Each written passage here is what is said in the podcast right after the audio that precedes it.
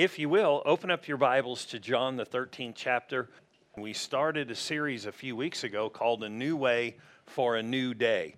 And I will say this, these set of scriptures we're about to look at, to me, are super fascinating because a lot of times when we think about, you know, what were the things Jesus said? What were we supposed to do? You hear this, the Great Commission, the Great Commandment. Go into all the world, preach the gospel, make disciples, bam, right? Matthew twenty-eight, Mark sixteen, Acts one, and some other, you know, scriptures that talk about what to do after, you know, he left. But in all reality, this area where we're looking at is the most extensive thing Jesus taught right before he left about how we're to act after he leaves. And this was a, a startling thing to them, and uh, we'll look at why. But if you turn to John thirteen, verse one, we're going to start here. And I know this, for our church, there is something coming upon us. There's a new day. I know the Lord's been dealing with me. I'm familiar with his dealings, so I know these things will come to pass. Will it be next Tuesday? I don't know exactly, but I know it presses strong, and it doesn't take much entertainment in my thoughts, praying, talking to the Lord, and out of the inside, I recognize it's right there. Something is changing, and dramatically. And so I have hope for that, and I'm doing what I know to do, but I know it's changing. And it's interesting because so many other people notice these same things. And so that being said, things were changing here for them too. And it was real quick, it was real big, and real dramatic. And right before the change, the Lord tried to set them up for this new way of life. And so here in John thirteen one, it says, now, before the feast, and this is really the last stretch of Jesus' free life, so to speak, before he was taken and then beaten and all these things. It says, now before the feast, the Passover, when Jesus, notice this phrase, knew that his hour had come, that he should depart from the world to the Father. So he knew, I'm out of here. And it goes on to talk about how he loved them, but then immediately knowing this, he starts teaching how to act when he left. And it's interesting, phrases about his departure and how we should act are repeated again and again through thirteen, fourteen, and fifteen chapters, the fifteenth chapter, sixteenth chapter of John. And so if he said, hey, it's changing, get ready. Well, what was changing? They had really, they had wrong ideas, but they had been being taught. But they had these wrong ideas. They didn't realize that such a major change was going to happen, how they served, the attitudes they had, how they had prayed. Remember, most people, you know, who have been Christians for any length of time, or maybe even not, know the Lord's Prayer. Our Father who art in heaven, hallowed be thy name, holy is your name, your kingdom come, your will be done. Well, they got taught that prayer at the beginning. That changed.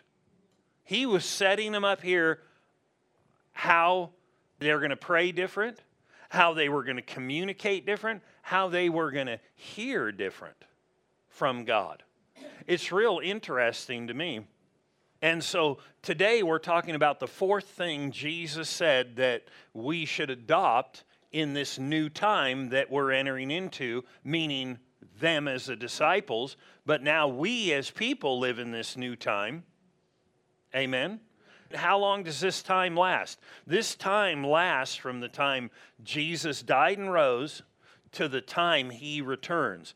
These principles are to be followed. So John fourteen, and we'll begin reading in verse one, and we'll read these four verses. It says, let not your heart be troubled. That, that's pretty good. You believe in God, believe also in me. In my Father's house are many mansions. If it were not so, I would have told you. I go to prepare a place for you, and if I go to prepare a place for you, I will come again and receive you to myself, that where I am, there you may be also, and where I go, you know, and the way you know. Now, if you read that, you realize he is covering the fact, I'm departing, you're staying. But what is it that he told us there that is instructional for life? The very first verse, let not your heart be troubled. Don't live a life of turmoil. Don't live a life of worry. Don't live a life of fear. And it's interesting, he commanded them don't. So then that means if, you know, if you tell your kid now, don't do this, and they do it, whose fault is it? Yours? Theirs. Why? Because the responsibility is on them, right? And so when Jesus said this, he said, don't let your heart be troubled. You know, I'm going to be with my Father. So really what he said is you have a responsibility over your own heart. Not your physical heart. The physical heart is the center that drives life through your body, blood. Your spiritual heart is the core way you look at things, the core way you believe, the core way you ponder. And he said, you're responsible for that. Well, I knew you'd be glad about that. But, hey, it's better for us to know this instead of going, Lord, help me. Just take this away right now. And then it doesn't happen. And then we get mad and think, what's your problem, God? And it's not his problem. Right? I know a lot of people think God is in control, but he's not. No matter who says it, God is not in control. Do you really believe God's in control? If God was in control, don't you think everybody in the world would be here in church on Sunday morning? At this church, of course. No, any church that teaches the truth. Do you think that then there's going to be a bunch of people following false religions? If God's in control? No. Right?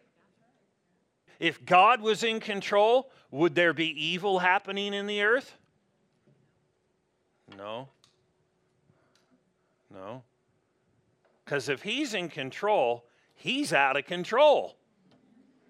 He's doing some bad stuff. He's that, what was it, Toy Story kid. Remember him? The bad guy on the other side of the fence? What did you call him? Sid. Satan, Sid. Whatever, that bad kid, you would think God was kind of like that. You know, like we're an ant farm, and uh, he burns us with a magnifying glass. Oh, look at this. And the ant's all, oh, and you look, look what he did over there. That's not God. There's so many things people aren't factoring when they're saying God's in control. Actually, God gave control of the earth and how things function for a time to man. Man sold out to Satan. Jesus had to come to get it back to get us authority over him. And the sooner we know that, the better off we are. Because then why would I give an account for my life if God's in control?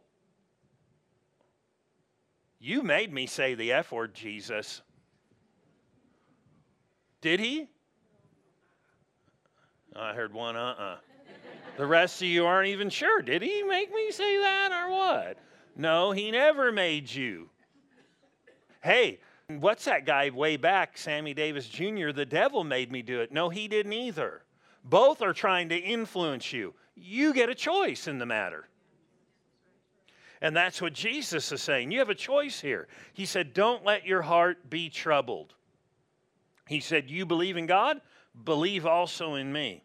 Then he, he wanted them to do what? To be mindful that he's alive after his departure. Because he's alive right now. and he's doing something right now. Now, it's interesting. He said, I'm going to prepare a place for you. But as we read through all the different things he's going to do until he returns, you know, in other words, what's going to happen here on the earth, but what's happening in heaven, this isn't the only thing he's up there doing. It's not like he's up there with a hammer and nails going, hey, I'm busy right now. Don't talk to me. No, he's doing numerous things. You with me? And so he wanted them to live mindful that he was alive in heaven, that they could live and should live life thinking of eternity. That changes how we live when we recognize it's not eat, drink, and be merry, for tomorrow we'll see the Lord. You get what I mean? Meaning soon. Live knowing that someday I'm going to be there too. And then also we need to be aware, and these things are in these scriptures, that he's coming again. Even though you don't see him right now, he is coming again. Why did he tell them these things? Why was this a new way? There's some real interesting thoughts here that are actually factual. See, if you study the Bible, they've been with Jesus three years.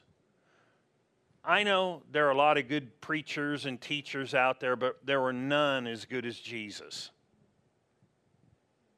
He is perfect. He never said anything wrong. I'm still seeing things. But here he is, he's teaching away. Now remember this, his disciples have been with him for three years.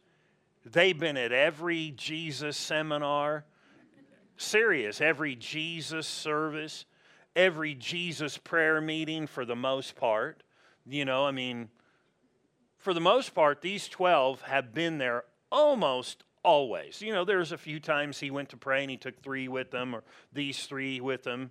But these guys have something totally different than the multitudes. Totally different. Here's what's interesting to me. Knowing they've been there the whole time, uh, he's changing their thinking. Why? They've been thinking wrong the whole time. Well, you can be dismissed. Well, no. What do we mean? Well, they believed that Jesus was going to immediately set up his earthly kingdom on the earth. Right then. They had believed that for three years. They had believed wrong doctrine for three years. And were traveling with Jesus, walking with Jesus, and they believed at some point in the immediate future, even after he died and rose again, they said, are you going to set up your kingdom now? Remember that in Acts the first chapter? They were still believing wrong.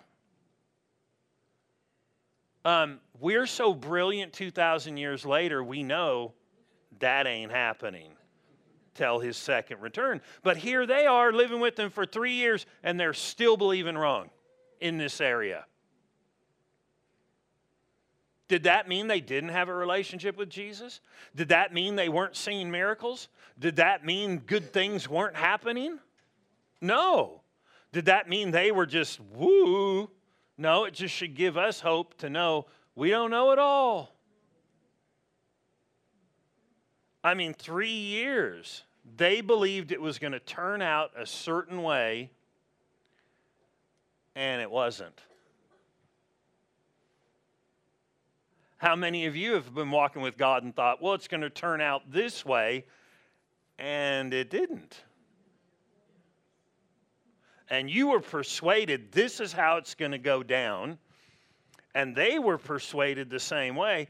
Well, that being said, you don't think your heart could get troubled? You get inward turmoil thinking, uh-oh, it's not happening exactly like I had it planned. Well, I'm glad you guys are excited. But this is the truth. It's not happening how they planned it. totally plan, hey, man, because they, they had already had discussions. They had family members go to Jesus. Remember, we talked about this a couple of weeks ago. You ask him, you know, can we sit on this side and this side at the right hand of his power in this place? And Jesus said, it's not mine to give. Well, they were wanting that in his kingdom. They were convinced this is going down and it's going down now. They didn't realize he's teaching in the thirteenth, fourteenth. Now, these chapters weren't there, nor was the book, but this is what he taught during that time, that this was going to how they and us and whoever else was going to serve the Lord, we're going to need to live for two thousand something years. Then he'd set up his kingdom.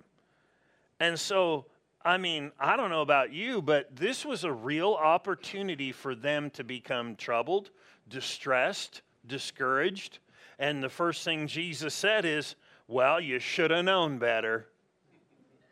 Huh, now you're gonna, now you're gonna eat it. No, he didn't. He immediately tried to help them recognize you don't need to be discouraged. Just because you misread how it was gonna go down doesn't mean it's not going to go down. I mean, I don't know about you. I figured we'd be in a different place by now as a church. But at the same time, I know it's happening. I never dreamed, oh, I'm going to be a youth pastor for like a long time. All those years. Because the Lord had spoken to me about other things in the future. Does that mean that, that those things have expired? No, because he still deals with me. And I know they're coming just like this church started out of something he dealt with me three and a half years before it happened. And now he's dealing with me about a new day happening in the effect of it. And so I'm like, well, I know I can't make that happen either. They couldn't make this happen. But he said, listen, because you've had this one way of thought, you need to get your mind adjusted or your heart's going to be troubled. You're going to live discouraged. Amen? But the fact of the matter is that tells us we have something to play with our own heart and whether we're encouraged or discouraged. Right? The Bible said David encouraged himself in the Lord. You mean you can encourage yourself in the Lord? Yeah, sometimes you might be the only one. Right? Well, what are you supposed to do? Go up to some. You know, the Bible said, is anyone tested or tried among you? Let him pray. Is anybody rejoicing? Let him sing songs. Is anybody sick? Let him call for the elders of the church. Well, what if I was totally merry and full of joy and everything, and I just went up to you and said, sing a song for me? Right? And put it off on you. A lot of people do that with prayer. Oh, I'm in a tough time. Pray for me. But he said, when you're in a tough time, pray. In other words, when you're in a time where your heart maybe be giving you trouble, what are you supposed to do? Not let it be troubled. You have to do something. You might be the only one that will be able to encourage yourself. What am I supposed to do? Walk up to you and go, will you encourage me right now? Seems awkward. You're wonderful. Thank you. A couple more? Well, you're great. No, come on. Say it like you mean it. No, I might just need to get in my car and drive around the block. And then instead of looking in the mirror, looking out the back, I just adjust it to my face and look up every now and then and go, you're going to make it. You're going to be okay. God's still for you. God still lives in you. God's still on your side. Just because you haven't seen it come to pass, if he said it, it will happen. You might have missed the date, but it's working. Right? But if you all of a sudden start thinking, great, I missed the date, if he said it in his word, or if he dealt with you about it, then regardless if you miss the date, it's still coming to pass. You just got to encourage yourself and go, it's working. You know, the famous line from the Star Wars, nobody likes that kid. It's working. Somebody said, what are you talking about? It doesn't matter. It's working. And the fact is, when we think on the negative, it takes courage from us. When we ponder, uh-oh, even if you did miss it, Don't ponder that extensively. Because I'm going to just tell you, if you haven't missed it, you're gonna at some point. And if you just live thinking, I failed, I blew it, you're going to be discouraged inwardly. And Jesus said, you have control over that. So just start thinking on the bright side. Somebody said, yeah, but what if that doesn't come to pass? At least you'll be happy sinking. It sure beats panicking and sinking. No, it will, because what happens when we think faith thoughts, those are thoughts of confidence. It builds confidence into our heart. When we think hope thoughts, it builds hope into our hearts. What is hope? It's about a bright future. What is faith? It's about present tense. And you can dream. I mean, people do this all the time. And with stuff that virtually will never happen for the most part. Meaning you got better chance of getting hit by lightning than winning one of those massive lottery things. But how many people, I'm not going to ask for a show of hands, but have honestly at one point, I've done it, thought, wow, what would it be like? four hundred seventy-five million dollars, I'd end up with about three hundred twenty-five million dollars. That's pretty good. Just one little, uh, one little ticket. And then you start picturing how life will be. Did it make you depressed? Oh, yeah, I was just so depressed. I was thinking, I'm going to have to get that big old huge house, and I'm going to have to get all those cars, and I'm going to have to get a beach house. And I'm going to have to get a mountain house because the beach, you know, it doesn't have everything. Then I'm I'm just going to have a bunch of money, and I'm going to be eating at all these real nice restaurants all the time. I'm going to be able to buy all my family a house. And I mean, only million-dollar homes. Not like a twenty million like mine, because I'm the one with the money. This is depressing. And if everyone in here has thought like this, none of us have won the lottery. And if you have, you owe me a million bucks or something, right? But think about it. We've thought that way. And it brought you up. And it was false. There was no foundation. Many times when people think on the discouraging side of life, there is no foundation for it either, and it doesn't ever come to pass. Oh, great, what's my boss going to say? He wants to talk to me. What did I do wrong? What did I do wrong? And you're all troubled, and he calls you in, and he's like, hey, I just want to tell you, you've been doing really good. I was thinking, we should promote you. Well, w- then when are you going to fire me? You were thinking way wacky. Nobody's ever done that here, right? How many anticipate bad and they start thinking bad and then it turns out good? You allowed yourself to be troubled. And Jesus said, don't let your heart get troubled. And so then he gave them things to think on. Faith thoughts and hope thoughts that he would present tense be looking upon them, working, preparing a place, and future tense, I'm coming again. In other words, what he did was he said, I'm giving you an expiration date concerning this thing. He did. I'm coming back. That's an expiration date.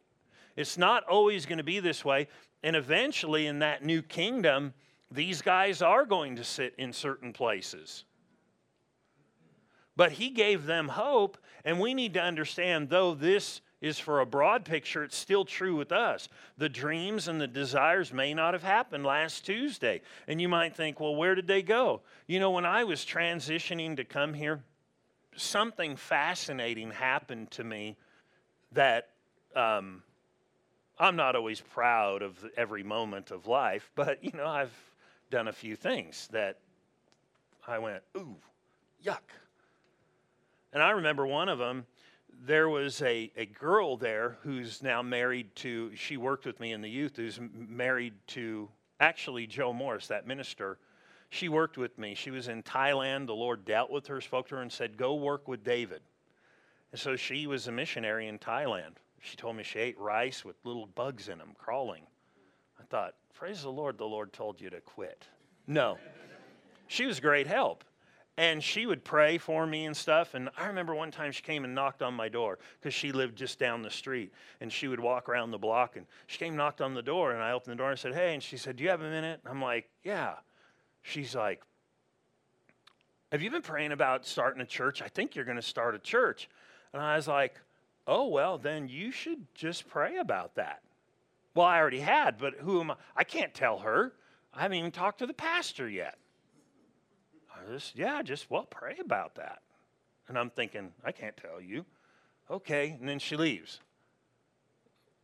Week later, knock at the door. I don't know if she's walking around like, hey, you got a minute? Sure. Um, have you been, you know, I'm praying, and are you going to start a church? Well, um, you should, you just, if you're getting that, pray, so the Lord will let me know. And I'm knowing this. But here's the thing. Finally, the pastor knows it's years before it happens. And he said, well, have you told anybody? I said, no, but she keeps coming to me about this. She did it more than just those two times. We'd be in the parking lot of the church. Hey, you know what? I've been praying. Then finally, I was able to go back and go, hey, here it is. And so the pastor said, you can talk to her about it. Obviously, God's letting her know. So I'm like, cool. So uh, here I am, and I see her, and I'm like, hey, just let you know, you know, all the times you said this. And I was like, whoa, whoa, whoa, that's interesting. I actually knew, but I had never talked to the pastor. He knows, blah, blah, blah. Long story short. So I would talk to her. At periodically, and God would just be moving on me week after month, month after month, meaning for over a year, just burden to pray, burden to pray. So I'd talk to her about things and talk to her, and then it had gotten to the point probably about two years in, you know, two full years, I'm thinking, when's this going to happen? I don't know if I can handle this inside. And uh, I had been talking to her, and it just disappeared. Maybe two and a half years, just disappeared. And I asked her, I said, do you notice it anymore? She said, no. Well, then you could let your heart get troubled. I thought, what did I do wrong, God? It's not going to happen. It's not there. I can pray about it. It's not there. I, it's not there. You ever reach your hand in a bag? I, th- I put that thing in. It was there. It's not there. It is not there. No, I just wouldn't have been able to find it. But anyway, I remember thinking, I don't understand. Did it, did I do something? I'm like, I didn't rob a bank or anything. I don't even think I took a pencil from the church. I don't know what I've done. What caused this just to be gone? All hope was gone. Serious, I thought, all that praying, all this, and it just went blank. And I remember it was getting close to Christmas, and the pastor was doing this series and, uh, you know, just kind of leading up to Christmas, the different stories. And he talked about Elizabeth, you know, uh, John's mother and and his father, and how he went into the temple and the angel spoke to him and to name the child a certain name. And he got into doubt and started talking wrong. Remember that? And he got struck dumb, couldn't speak. Till the time the child was born, when he went to name the child, when he went and named it right, began to speak right, all of a sudden he could speak again. And I thought to myself, I still remember where I was sitting in the church. And uh, I remember thinking to myself, because normally I sat on the front row, but for some reason I was like on the second, or I was on this side. That's what it was. And then I remember thinking I wanted to turn around so bad after and tell this person, because I just heard the pastor preaching, and underneath my breath I said, well, that never happens anymore. God's striking people dumb.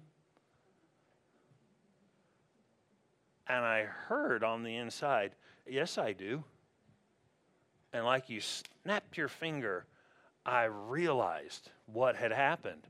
I had been talking wrong, expanding my viewpoint about what God was going to do here, and we were discussing outside the lines, so God just quit talking to me. I had nothing to say on that subject. It wasn't that it was gone. It was still there. But he didn't let me recognize it because I was starting to talk out of bounds. And I went, you do strike people dumb. I said, forgive me, Lord. I'll watch what I say about that. I'll be careful not to talk outside the lines and expand with my own opinion. And the minute I did that, it all came back, and it was like it had never left. I went and told her.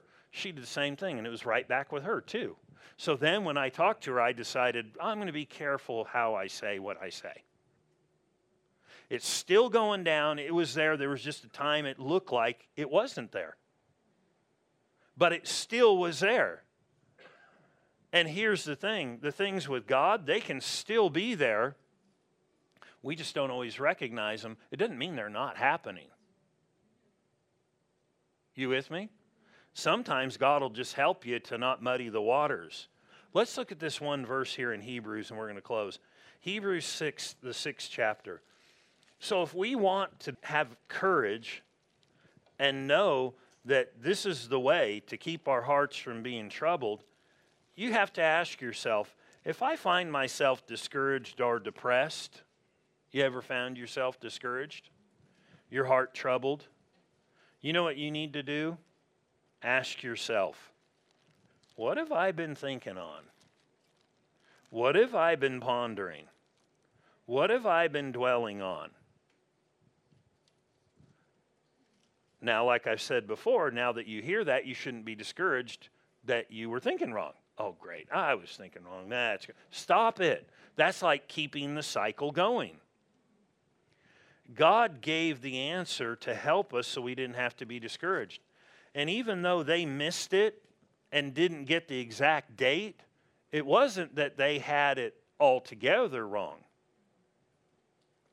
Their just structure of how it was all going to come to pass was not right. But it was going to happen. So here in Hebrews, the sixth chapter and the nineteenth verse, and we'll begin reading. And it's interesting, we'll read this. You may not agree with me at first, but these verses are almost identical. Verse eighteen, that by two immutable things, in other words, God has swore two different ways, promised, gave two different promises, in which it is impossible for God to lie. In other words, God gave these promises so they could have trust. Which is impossible for God to lie, we might have strong consolation or encouragement, comfort, who have fled for refuge to lay hold on the hope that is set before us, or this expectation. This hope we have is an anchor to our soul, or our hearts, our emotions, both sure and steadfast, and which enters, whatever this hope is, enters the presence behind the veil. In other words, into the most holy place. It says, where the forerunner has entered for us, even Jesus, having become high priest forever according to the order of Melchizedek. You say, now if that says what John fourteen says, I'm not getting it. Let's read it again. Notice, we fled, the last part of eighteen, this world, this ways, for the refuge that's ahead, to lay hold on this hope, this expectation. This expectation is Jesus. In verse nineteen, this hope, or Jesus, we have as an anchor for our emotions, both sure and steadfast, which, or Jesus, who has entered the presence behind the veil. He's gone into the most holy place in heaven, where Jesus, the forerunner, has entered for us, having become high priest. So he's there, he's a high priest. But that word forerunner, if you know what it means, changes the whole picture. Jesus has left the earth. Didn't he say that? I'm going away. I'm going to prepare a place for you. I'm going to come back. And when I come back, I'll receive you to myself so that where I am, you can be there with me forever. And he said, this should anchor your soul. You should become heavenly minded. You should think that life is not just the time you live here and it's over, but there's a lot more to it, and there's something that needs to be done now. And the interesting thing, when he said, this is the anchor to your soul, to your emotions, this is how you keep your heart from not being troubled. And what did he say? He kept talking about Jesus being in heaven as the anchor, but he called him the forerunner. The forerunner. The Greek word for forerunner one means this: one who comes in advance to a place where the rest are to follow. So he's already gone there, so that the rest might follow. What did he say? I'm going to prepare a place for you, and I'm going to come back and get you, and you'll have a mansion there. The rest of us can follow. But he said this way of thinking should be an anchor to your soul, that he's gone away and he's coming back. Now understand, they're going to live their life, we're going to live our lives, and he wants us to stay out of troubled hearts. Not just out of trouble, having hearts that are troubled. And he said this kind of thinking becomes an anchor to your soul. What's an anchor for? Anchors are to secure things, to secure your heart, to secure your mind, to secure your emotions. He said, if you don't think right, your emotions will get troubled. And what you need to do while you live here in this day and in this time is be heavenly minded, think on Jesus, know he's there, know he's working on your behalf, and know there's an expiration date on this whole thing. He's coming back. Period. And we need to think like that.